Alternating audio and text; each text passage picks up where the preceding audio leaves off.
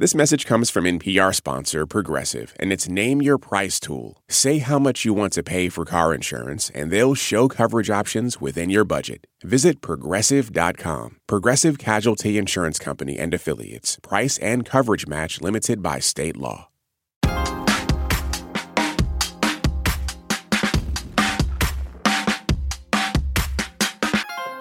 Irish comedian Dara Ó Briain has been involved in the comedy world since the late 1990s. His long list of TV shows and stand up tours include the BBC's Mock the Week, which was on air for 17 years. It was a comedic take on current events in the UK. But Dara is known to talk about a wide range of topics, from science to the Irish experience. There are three states of legality in Irish law. There is all this stuff here, which comes under that's grand. Then it moves into, ah, now, don't push it. and finally into, right, you're taking the piss. and that's where the police sweep in, right? He kicks off the U.S. leg of his So Where Were We tour next month. After the break, he joins us from the UK to talk about his comedy, the tour, and his search for his birth mother. I'm Jen White. You're listening to the 1A podcast, where we get to the heart of the story. Stay with us. This message comes from NPR sponsor Progressive and its Name Your Price tool. Say how much you want to pay for car insurance, and they'll show coverage options within your budget. Visit progressive.com. Progressive Casualty Insurance Company and Affiliates. Price and coverage match limited by state law. Support for this NPR podcast and the following message come from Amgen, a biotechnology pioneer leading the fight against the world's toughest diseases such as cancer, heart disease, asthma, and osteoporosis. In a new era of human health, Amgen continues to accelerate the pace of change, operating sustainably and drawing upon deep knowledge of science to push beyond what's known today. With each decade, they reliably deliver powerful new therapies to patients. Learn more at amgen.com. This message comes from NPR sponsor Bluehost. Try Bluehost Cloud, the hosting plan made for WordPress creators by WordPress experts. With 100% uptime, fast load times, and 24 7 support, your sites can handle high traffic spikes. Visit Bluehost.com. Dara Ó Briain, welcome to 1A. It's a pleasure to be here. So you've had to put your touring career on hold because of the pandemic. You were in the midst of, the, of a tour when the lockdown happened. What was that like for you?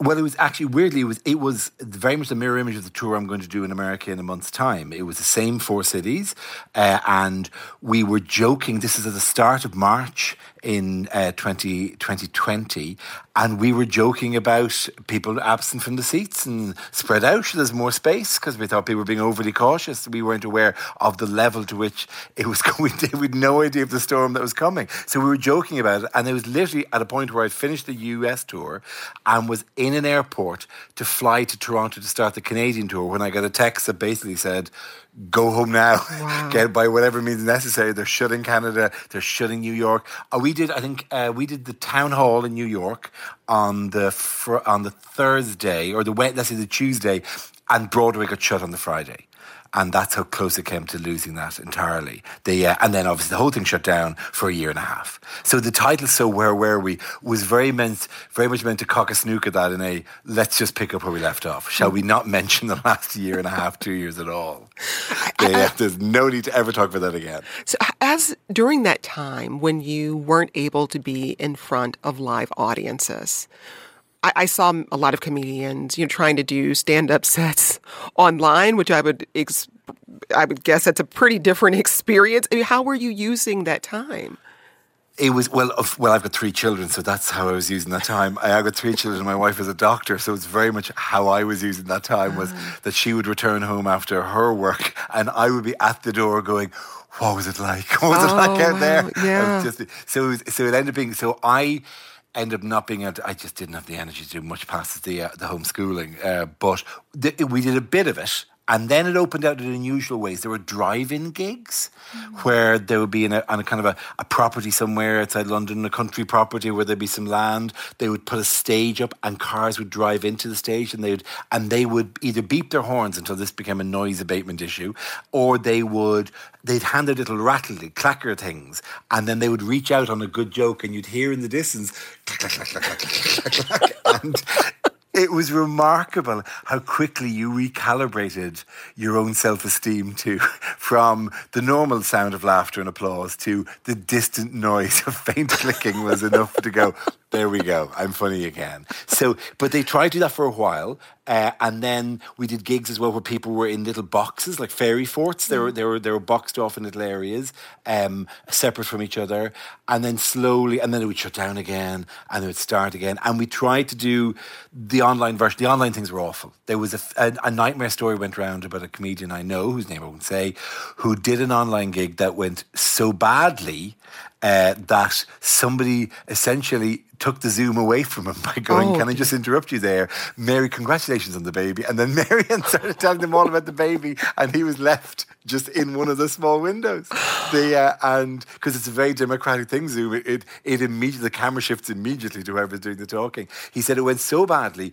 At one stage, he was giving them links, he was sending them links on Zoom to other gigs he had done, like so they could at least look up and see him being funny in the past. I mean, when I think about the craft of comedy and how much it relies on that exchange of energy between you, the comedian, yes. yeah, yeah. and and the audience.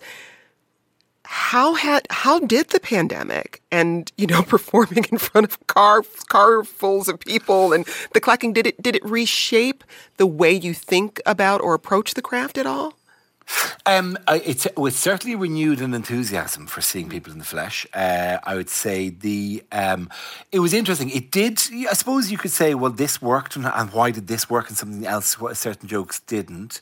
Uh, but it all came tumbling in. There were many stories about the audience having forgotten how to behave at gigs. Mm. That the audience were standing up and walking around more than they had two years earlier, or were like would walk up and have photographs. And if you go, no, no, no, we don't know. That's not during the set. Uh, yeah, yeah. Oh, and you go, no, no, no. I didn't have that badly, to be honest with you. But there was, I do remember being the first thing that was on in Dublin after it, and that was pure fluke that my dates were maintained where other dates had stopped, and then suddenly they announced, okay, from Monday we can go, and I was on on the Thursday, let's say, and there was a bit where I stand behind the curtain and I go, ladies and gentlemen, please welcome on stage, and I do know my own announcement, so I can change it every night, and I and you could hear the energy in the room, just this oh my God. And when I walked out, there was like a thunderclap of, this is actually happening. Not like I won't, I'm not going to flatter myself in the same way that I remember getting a big cheer once for being the person who did the countdown from 10 to 1 on New Year's Eve. I'm not the thing they were cheering. The, uh, uh, this is very like that. It was just that huge whoosh of like, oh, thank heavens, this is actually happening again. This can, this can resume. Wow. So that was, you know, but to being the recipient of that was, but it's a much like I remember like the second meal out I had, I remember pointing to my wife and going, "No, that's not very nice. That, that's not. That's not." And then going, "Oh my god, how quickly! How quickly do you return to normal consumer behaviour?" well, yeah, I don't know. Those peas are those peas aren't done better very well, and, and and very quickly the audience has returned to just this is normal. This is what it is. Yeah. Well, President Joe Biden described his trip to Ireland in April this year as returning home. And a lot of our listeners describe feeling a kinship with Ireland. Hi, this is Andrew from the Hyattsville, Maryland area. And I would love to answer the question as to why Ireland and the United States enjoy such a close relationship. We both are republics who threw off the shackles of a larger empire through force of arms. It also helps that we threw off the shackles of the same empire through force of arms. So it's easy to see why there would be some common kinship there. Happy to have Dara Ó Briain on the air. Thanks, WAMU. And WAMU is the station that produces 1A for NPR. What's your take on the way U.S. audiences relate to the Irish experience? It's very interesting because, uh, in some ways, it's we find it very heartening, but we also find it I wouldn't say bewildering necessarily, but because some of the, the traits that y- you embrace about Irishness are, are, very much dipped in aspic, if you know what I mean. They're they're from a particular era of Irishness. Mm. The uh, and so sometimes it is people return and go and say, "Oh, this is very different now," and you're going, "Well, yes, we didn't carry on because um, that wasn't working. The economic model of, of, of, mass starvation and having to send people off. So we became quite IT based and very kind of modern and successful mm. in the last while. And I think there is kind of a weird sense of the, the character traits that people hold as being very dearly Irish are like we go. Oh, we don't. We actually we don't do. We, I mean, we do. We do drink. We talk a lot. Um, we're kind of you know a kind of uh, you know rambunctious people in our own ways. But like a, a, very casual. I know Conan O'Brien, for example, on his podcast, will casually allude to oh the Irish have terrible mental health problems, and you're there going, we really don't. We really, don't well, at mean, all. So Conan O'Brien, notwithstanding, do you think it's it's a sort of um, romanticized vision of Ireland as being a place maybe a little trapped in time?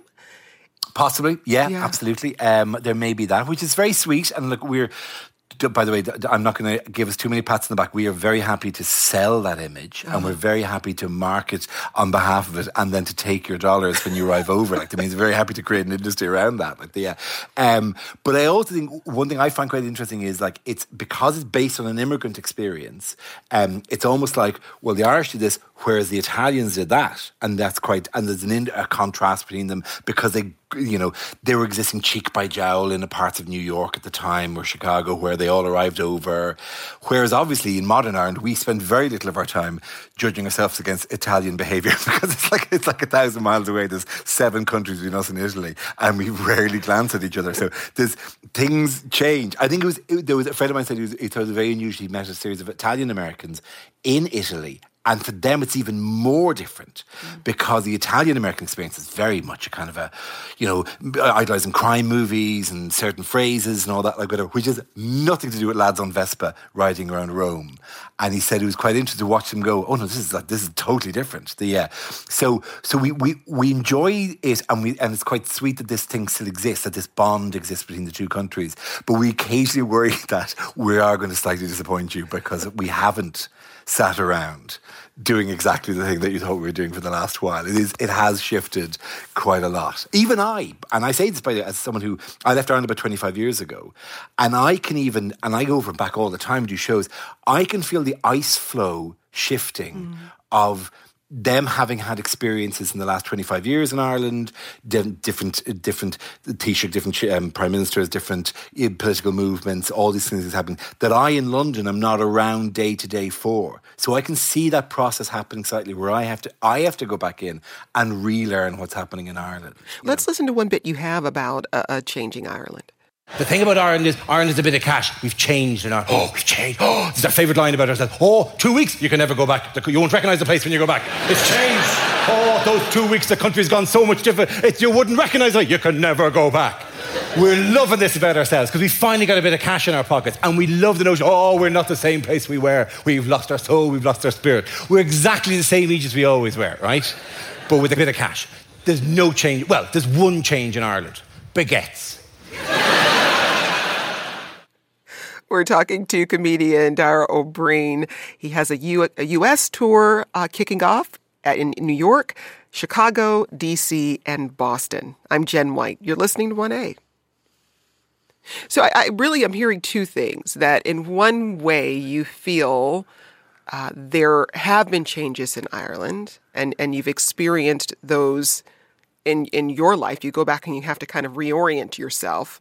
But at the same time, it's very much the place where you grew up. So so where do you find the the tension or maybe agreement between the Ireland you knew and the Ireland that is?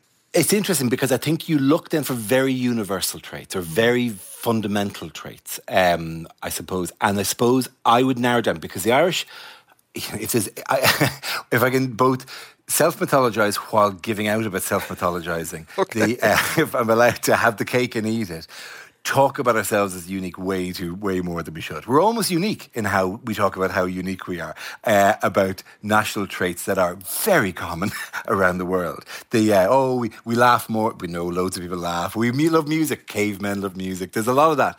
But there is a thing that we have in Ireland, which is a very informal kind of sense of already knowing each other.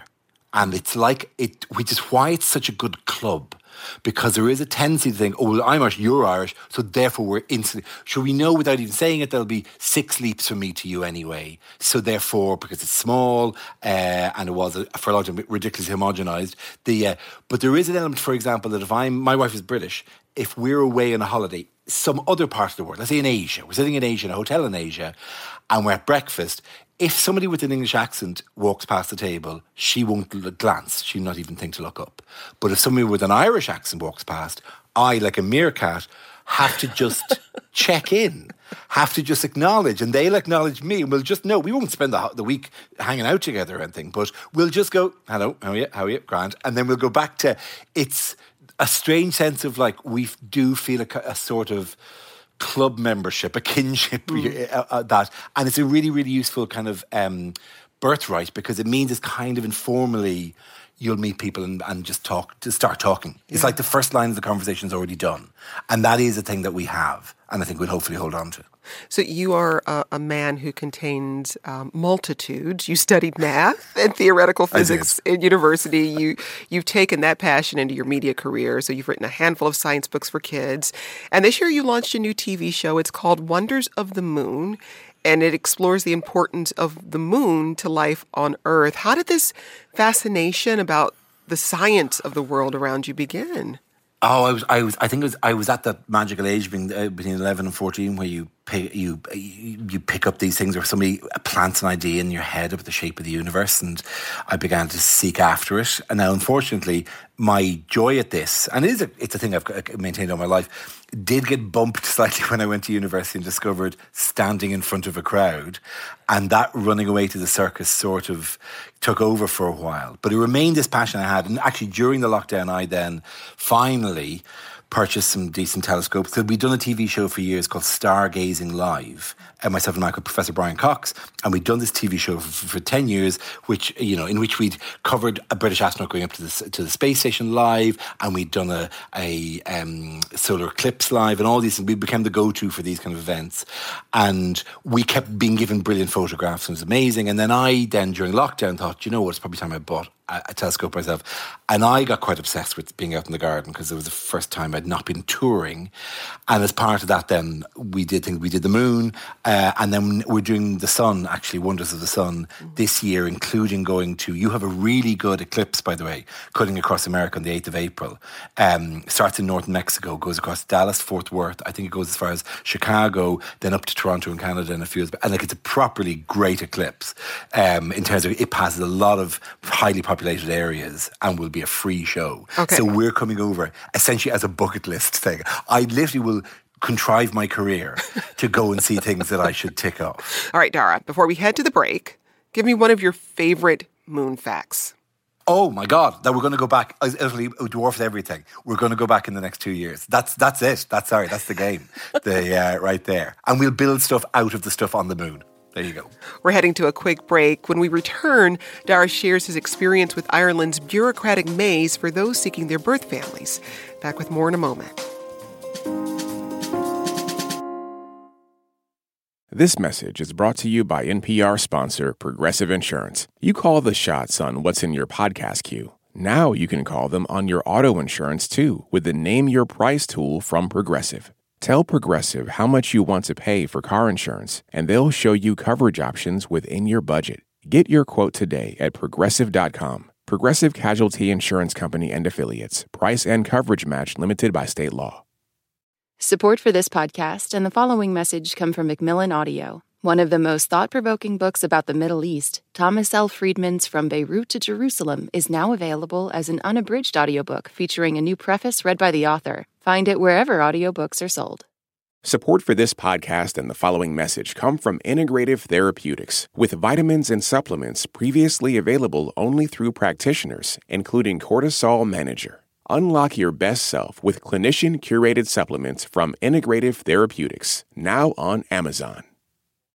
On Wildcard, the new podcast from NPR, you'll hear people like comedian Jenny Slate reflect on their lives. What is something you think about very differently today than you did 10 years ago? Dressing, like not salad dressing. I've always loved it and I'll never stop. Dressing my body. That's all part of the new game show Wildcard, only from NPR. Listen wherever you get your podcasts. Let's get back to the conversation with this message we got from Mary in Richmond, Virginia. I have a long-standing relationship with Ireland going back to the first time I went there when I was 14. Come from an Irish American family. I actually dated a boy from South Dublin for four years. He actually introduced me to Dara Ó Briain.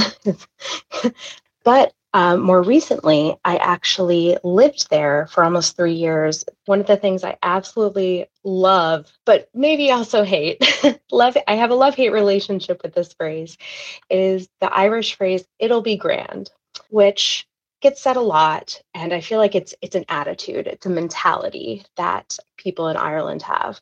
But I found that really hard as an American with very high anxiety. Okay, what is what does that mean? Grant, it, will be grand means it'll be fine. It'll be okay. Should it be grand? It'll be grand. I mean, the uh, grand doesn't mean grand. uh, if there was a Grand Canyon in Ireland, this is a joke a friend of mine Ed Byrne has, is Grand Canyon in Ireland, it wouldn't be much of a canyon. It'd be perfectly fine canyon. wouldn't be a very big canyon.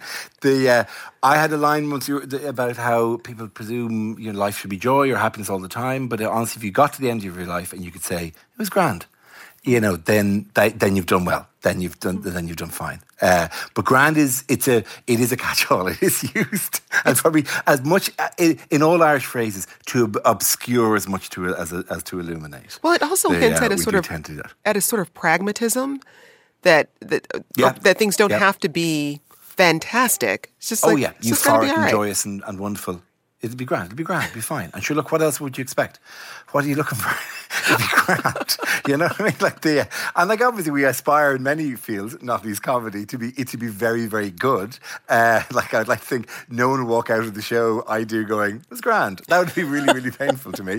But the uh, uh, I'd say that was spectacular. But um, yeah, in life generally, look, sure, look if you hit it, it'll be grand. There's no reason to, you know, there you go. You're ahead. You're ahead. Yeah. Yeah. You know, you've done fine. But- but you've you- done grand. The, Well, there was a very, um, I, I, would assume, a very spectacular event in your life in 2015. You got to meet the late Stephen Hawking. Uh, he was a theoretical physicist and, and a cosmologist who has been a hero of yours since boyhood. And you got to speak with him just as the movie on his life was being premiered. As someone who loves science, loves space, what was what was that experience like? it, it was incredible because I had a copy of A Brief History of Time, the, the copy I was given as a Christmas present when it came out. Not a first edition, I don't think, the, uh, but it was uh, it was in, ni- in 1989, and then I got him to sign it, uh, which they which he would, they would do by his his team would they put a thumbprint of Stephen down, and then they would they would sign it and endorse it. And it's it's behind me on a shelf right now. It's a kind of a treasured possession of mine. But uh, so I'd had the odd interaction with him, probably in, amidst all the science and all the nerding out. Um, there were a couple of things that stood out. First, he's very, very funny, very playful, very, you know, we had some, he had some line about in one of the interviews because we'd have to submit the questions in advance and he would spend some time drafting the answers and then essentially perform it because he was late stage uh, of, of his condition. So he would then, I would ask the question again and he would cue up the answer. Um, and we did one of them and one of them was very, I mean, I said, you know, what keeps you alive? And he said, uh, how can I die when there's so much yet to discover? Right, and I, and I, off the cuff, said, Well, she look, that's great. We'll put that on a t shirt. That's fantastic. And I said, She will do 50 50. And I waited, and there's obviously silence. And I went, Okay, 60 40. And I waited, and the silence again. And I said, All right, 70 30. And, like, and we moved on, right?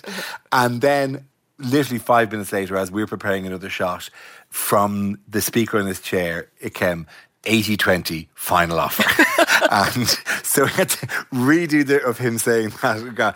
So he was he was he was a lovely man to, to to be with, like whatever. But it was there was a moment, however, that I when I first came to see him, that I was he was in a dressing room getting ready for the premiere of the movie actually, uh, and you know, and I came in and talked to him. But I'd met him once or twice before, and I was chatting to him, and I started burbling, and it was really embarrassing. And the team kind of watched me do this for a while, his team, and then eventually brought over a chair and said, "It's fine. He's composing an answer. Just wait."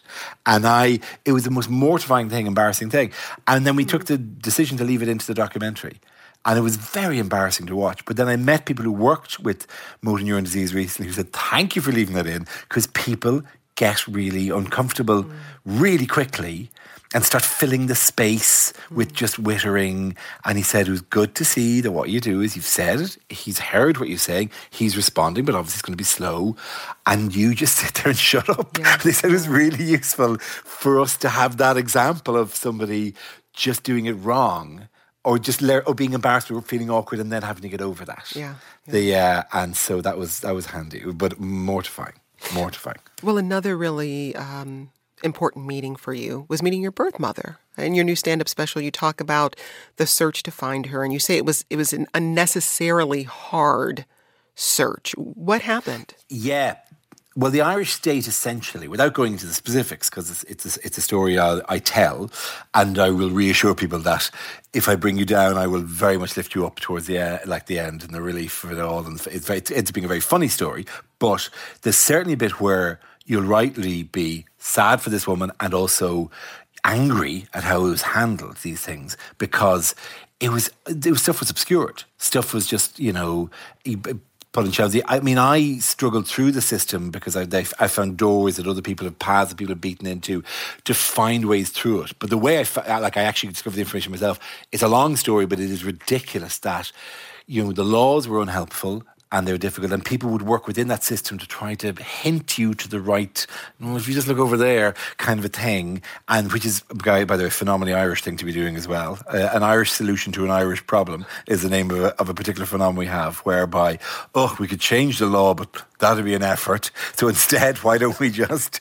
you know, find this trapdoor that we can lead you to that will get you to the right right thing. So, so finding out any information, finding your birth cert was illegal, finding out any identifying information was illegal, um, and it was basically built to be as obscurest as possible, mm. um, obscurant as possible, to be as difficult to, to to navigate. I mean, there are nightmare stories of people being sent that there was a grave they chose and said, "No, this is where your mother's now buried," and people would just go to this grave, and like luckily didn't bump into other people who'd been sent to that grave. This kind of stuff would, would go on because it was felt like once these events had happened, they should never be spoken of again. Mm.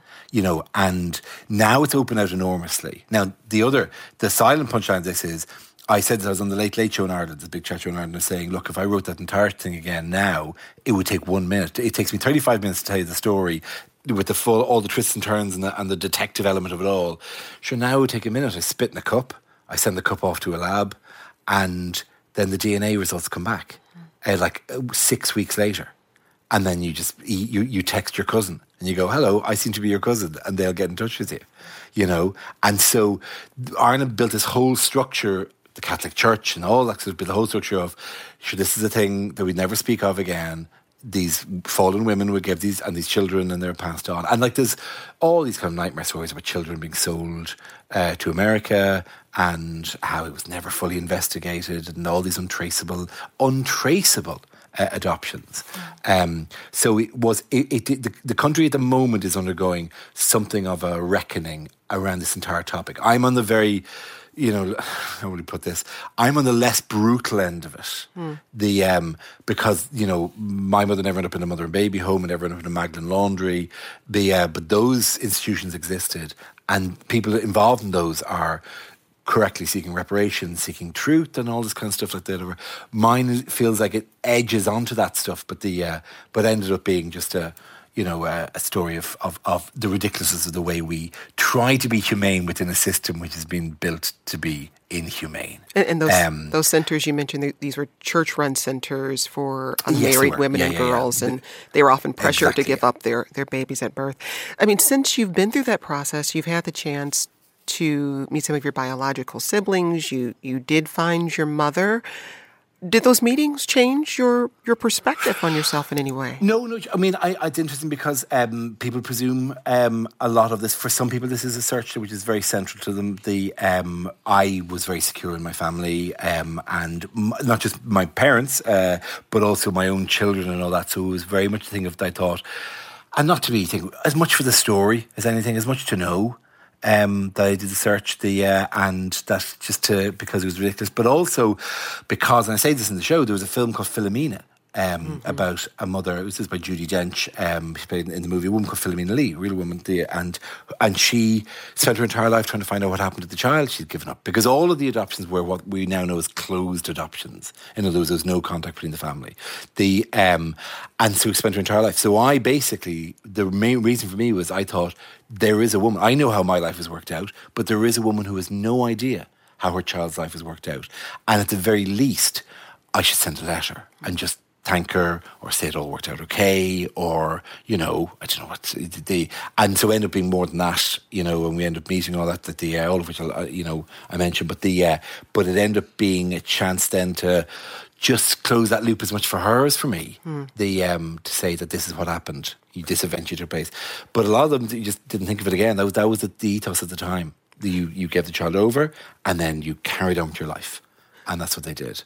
Yeah I, I want to just pick your brain a little bit about the craft of of comedy and whether you have certain rules you follow or or ideas like I've heard comedians talk about, you know, you never punch down as as a rule they follow. Right. Yeah, yeah. But do you have a, a, certain way you approach your craft? Well, certainly in terms of, I mean, even that uh, punching down uh, speaks of a debate about who you can and can't. Uh, I'm a storyteller, so I kind of sidestep that. Uh, I'm the one being punched generally when I'm on stage. The uh, I'm I'm putting myself. I mean, because I'm well, independent of any white or a straight or male or any of these things. I'm a big guy who walks, stands confidently on the stage, and I'm clearly in a position to be to be brought down. Mm. So it ends up being like I, I speak with a certain amount of confidence and authority and being funny, but then the, so it's funnier that I'm the one who ends up being the patsy in the stories. The uh, so I have that, but it's uh, it's kind of what I so I'm not looking for targets per se, mm-hmm. and I'm going. This is, I mean, that is a perfectly valid thing to be doing in comedy and to be talking about different things and topics, whatever. Whereas I'm looking for well, what what what misadventure have I undergone? Well, that gets um, me into this. It does mean that. Oh, go ahead. Go ahead. Yeah. No, I was just going to say it does mean you step outside slightly from this debate, which goes on about oh, you can say nothing these days, which I find very very wearying uh, as a phrase because you can you can inevitably carry on saying things. There's always there's always another lamppost to walk into or or a custard pie to take in the face in some shape or form. There's always something else you can say, another situation you can place yourself in. So yeah, there's always things to say. Well, Alex in Oklahoma wants to know: Are hecklers in Ireland different from hecklers in other parts of the world you worked in? Um, no, I mean the room I work in in Dublin tends to be very participatory um, which could be a veiled comment. But the uh, I do a lot of audience chat. I, I quite enjoy the interaction, and I also find that when you go to theatres and it's just your name, people don't go online, book seats in advance, um, and you know arrange a babysitter, drive into town, have a bit of dinner first, like whatever, and then the minute you walk out, shout, "Get off! You're rubbish." the uh, it's so so end of you if you end up having to kind of shake them out of it and, and just go to people in the front row, but there is a kind of a there's a healthy chat uh, kind of a thing with the with the audience. The audience are in on the joke a lot of the time. I'll, I'll illustrate with one example. We had a man in the audience when the very first first gigs out, and I said, "Well, what do you do for a living?" And he said, "I'm a property manager." And I said, "Oh, well, how many properties do you manage?" And he said, three, and then instantly realised that both I and the audience had chosen to believe in that instant that he meant three flats rather than three buildings that he looked after. He said three, and they all started laughing because they and I both went, and I was going, Oh, you must be run off your feet with the three flats you look after. And this became a huge running joke that the audience were instantly in on. That they went, Yep, this guy has given us a second of a weakness. so he is the guy who his entire job is looking after three flats with like a couple in each flat, like whatever. And him coming into his wife going, Oh, you don't know how tough it is to look after the three flats. That phone, he says, that phone never stops ringing with the three flats. The, uh, and at the end of the show, then and I do a wrap up of all the people I've spoken to. And I found myself going, oh, we've learned a lot about pressurized jobs over the last two years, nurses, doctors, but nobody knows the real pressure of having, to, and all, for all of this, once I've said the first, after I've said the first, the first time people it was general doggerel, post COVID doggerel, but then you go, but nobody knows the real pressure. Then the audience are in on it and they're already ahead of the joke and you're going, oh, of a man who looks after three flats. and so they're almost cheering you over the line for the joke. And fair due to this guy, he stood up and held up three fingers and turned to the crowd and took the applause. So the Irish audience tends to be very interactive and, and to be with you on the joke, which is a joy to play with. That's Dara Ó Briain. He's an Irish comedian and former host of the BBC's Mock the Week. He's set to take off on the U.S. leg of his stand up tour in New York, Chicago, D.C., and Boston. The tour is called So Where Were We? and it begins next month. Dara, thanks so much for joining us. An absolute pleasure, and I cannot wait to try out this nonsense in front of an American audience. It's, it's going to be great. and I just want to mention uh, that in May it was announced that the show Mock the Week will be remade in America, produced by Trevor Noah Uh, formerly of Comedy Central's The Daily Show, so we will keep an eye out for that. Today's producer was Michelle Harven. This program comes to you from WAMU, part of American University in Washington, distributed by NPR. I'm Jen White. This is 1A.